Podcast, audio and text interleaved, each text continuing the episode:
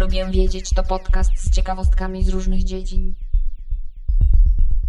Cześć, ja jestem Monika, a to jest podcast Lubię wiedzieć. Zastanawialiście się kiedyś, czy ból odczuwamy w taki sam sposób?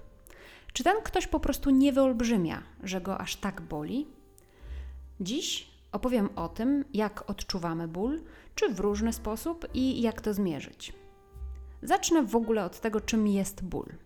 Jak podaje Wikipedia za Międzynarodowym Towarzystwem Badania Bólu, to negatywne wrażenie zmysłowe i emocjonalne powstające pod wpływem bodźców uszkadzających tkankę lub zagrażających jej uszkodzeniem. Ból może być także spowodowany przez wyjątkowo silny bodziec, specyficzny dla danego receptora. To znaczy na przykład silne światło powoduje ból gałek ocznych, bardzo głośny dźwięk powoduje ból w uchu itd. Ból do tej pory uważano za odczucie subiektywne. Za ból uważa się wszystko to, co chory nazywa bólem, bez względu na różne obiektywne objawy. A ponieważ jest to odczucie subiektywne, to trudno czasem powiedzieć, jak silny jest. Czy mnie boli bardziej niż ciebie?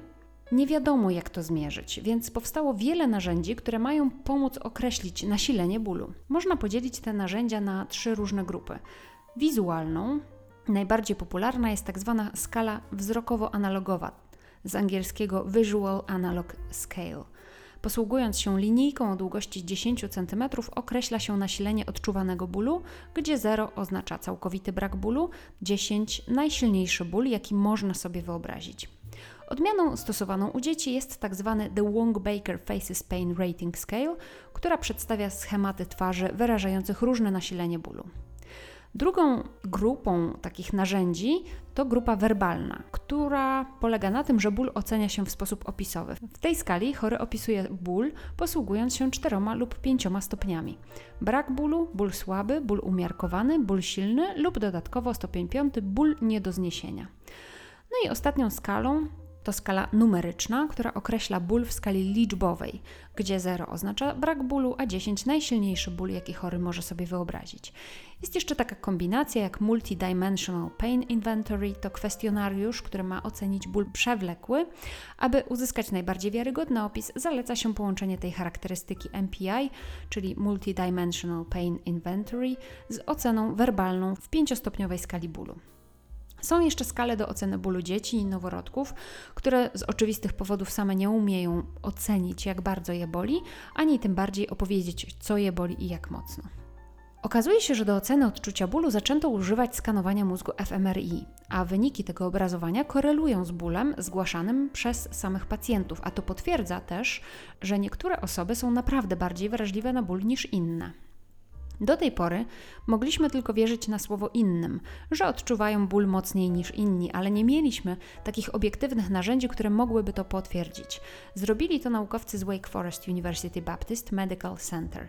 W badaniu, którego wyniki opublikowano w 2003 roku, wzięło udział 17 zdrowych ochotników, 8 kobiet i 9 mężczyzn.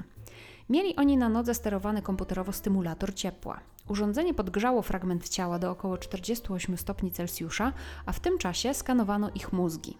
48 stopni Celsjusza to już taka temperatura, która daje odczucie bólu. Jednak uczestnicy przy opisywaniu bólu opowiadali, że różnie go odczuwają. Jedna osoba oceniła ten ból na bardzo słaby, a z kolei inna na bardzo mocny.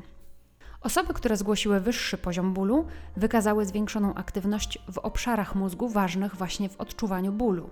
Naukowcy uważają, że większość indywidualnych różnic wrażliwości na ból jest prawdopodobnie spowodowana kombinacją czynników poznawczych, takich jak dotychczasowe doświadczenia z bólem, stan emocjonalny w momencie doświadczania bólu oraz oczekiwania dotyczące bólu. Co ciekawe, pojawiły się badania wskazujące na różne reakcje na ból w zależności od płci. Okazuje się, że różnią się one, a wpływ na to mogą mieć komórki odpornościowe i hormony. Znalazłam takie badania na myszach, wprawdzie, które mogą mieć odzwierciedlenie również u ludzi, ale nie muszą. Te badania wykazały, że samice były mniej wrażliwe na ból.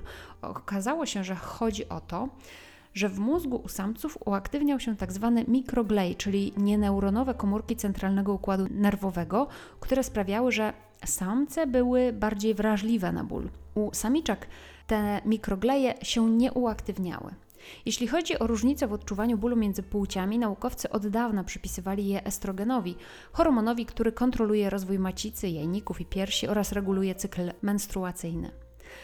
Estrogen może zaostrzać lub stępić ból, w zależności od jego stężenia w organizmie. Badania sugerują, że także testosteron, czyli hormon bardziej kojarzony z mężczyznami, ponieważ odpowiedzialny jest za rozwój penisa, jąder i prostaty, więc badania sugerują, że testosteron też może zmniejszać ból.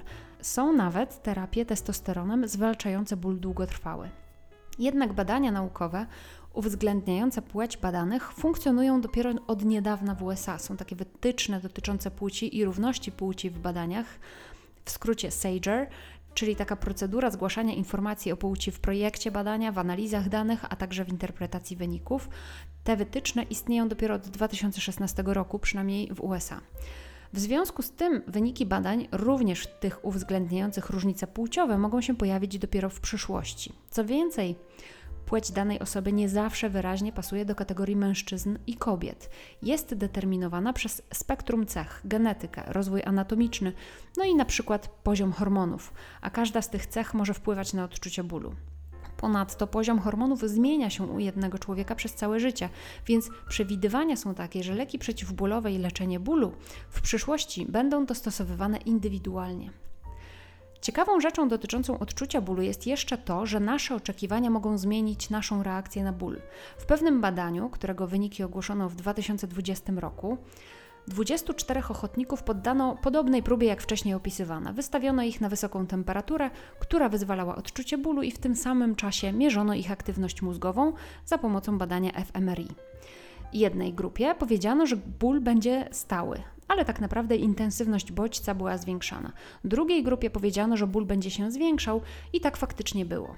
Odczucia badanych mierzono cały czas za pomocą obsługiwanej wizualnej skali analogowej i kiedy ludzie oczekiwali, że ból będzie stały, a tak naprawdę się zwiększał, badani oceniali, że boli ich mniej niż ta druga grupa kontrolna, której powiedziano, że ból się będzie zwiększał i faktycznie tak było.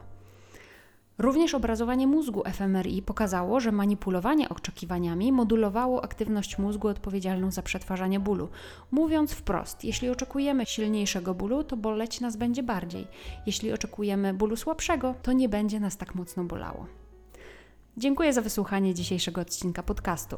Zachęcam do subskrypcji, do zajrzenia do notatek tego odcinka. Tam zamieszczam linki do badań, o których dzisiaj mówiłam. Zapraszam na moje konta na Instagramie. Lubię wiedzieć, gdzie dzielę się innymi ciekawostkami. Mam też Instagrama oddzielnie dotyczącego książek, które czytam i zapraszam na tamto konto Fiszkowa Kartoteka. Jeśli podoba Ci się mój podcast, to powiedz o nim innym, ale także możesz postawić mi wirtualną kawę poprzez link, który również zamieszczam w notatkach do tego odcinka. Do usłyszenia. Cześć.